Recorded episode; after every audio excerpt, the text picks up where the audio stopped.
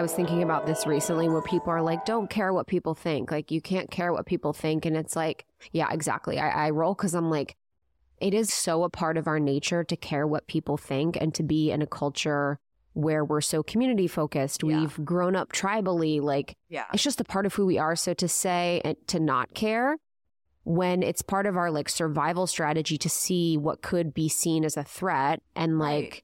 and it's just our neural pathways to look for the negative in things. But I think that that's what people don't really understand about the work that you do. It's like, it looks so beautiful and fun and like all of these things, which it is. But then there is that toll that it takes on you that can be really exhausting and really hard. So therapy has supported you. Like, what's been your like support for that?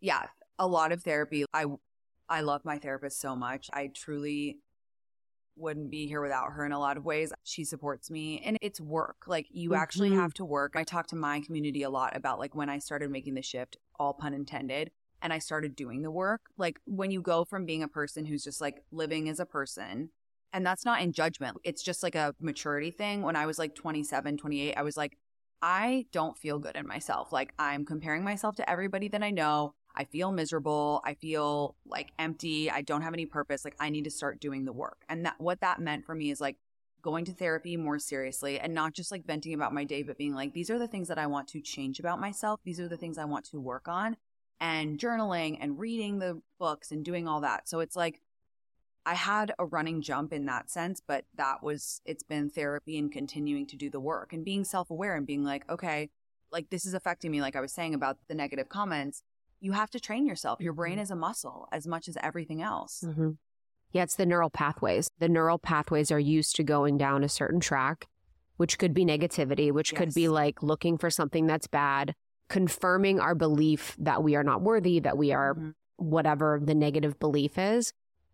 And it really is. That's what I like to visualize. It's like that there's this like well trodden neural pathway that my brain is like, I love to go down this pathway that says you are a bad person, you are ugly, you are whatever the things are. And it's like, how can I switch the train track to go to another path of like right. just kind of seeing it as different? But I really love that perspective on therapy because I think that's so powerful because there are moments in therapy where I'm like, this is a total vent session. Like we are gossiping fully Yeah. and we are just like letting it rip. But there is something about actually utilizing that container and time for your growth and to actually make yourself better. Yeah. But it's not easy and it's uncomfortable. Totally. By the way, the vent sessions are so important too. Yes. Everybody needs someone to talk to and just get get that off their chest, whatever. But I also think I keep two lists in my phone. This is just like practical tips for therapy. One is like things of the week that I just need to like Mhm. talk and get off my chest. And then one is like ongoing things I'm working on. And so if I have a week, because sometimes my followers will be like, "Oh, what do you do when you don't have anything to talk about that week?" I'm like, "That's when you go to the work.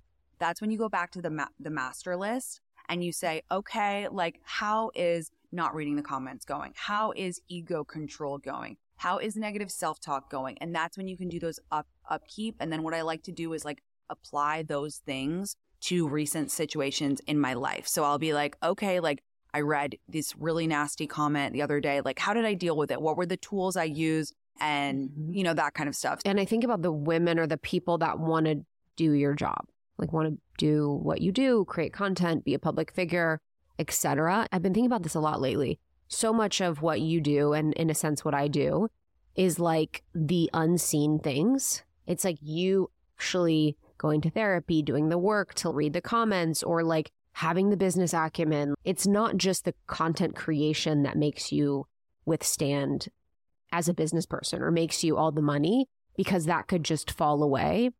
What is like some advice you would give for someone? Maybe they don't want to do exactly what you do, but they're like, I want to be more authentic online. I want to be just feel more like myself, but I'm scared.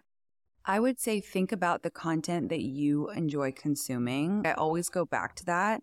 And I just love when people are just ripping it in their kitchen. You know, they're like Mhm. picking up their phone and they're like, and then this happened. And I love that. And I'm like, that gives me the courage to do it too. And I just, I don't know. I, I feel lucky that I came into this job in the pandemic at a time when we were all very stripped raw. We were all mm-hmm. kind of at our lowest. We were all frightened. We were all afraid. And so I did it without thinking. I was like, I genuinely like people laugh when I say this, but I genuinely thought we were all gonna die. I was like starting to laugh when you were talking because you're like, I love that I came and we were all scared. We were all gonna die. And I was like, no, gonna- I have like the most insane anxiety, and like I was convinced that like we were in like one of those. I just was laughing at like the movies. conspiracy theory vibe happening. Like, dude, everyone was unhinged. I, everyone was unhinged, myself included. I was I was so afraid. I was like, this is the end. Like so afraid, like not leaving my apartment, whatever, like going stir crazy.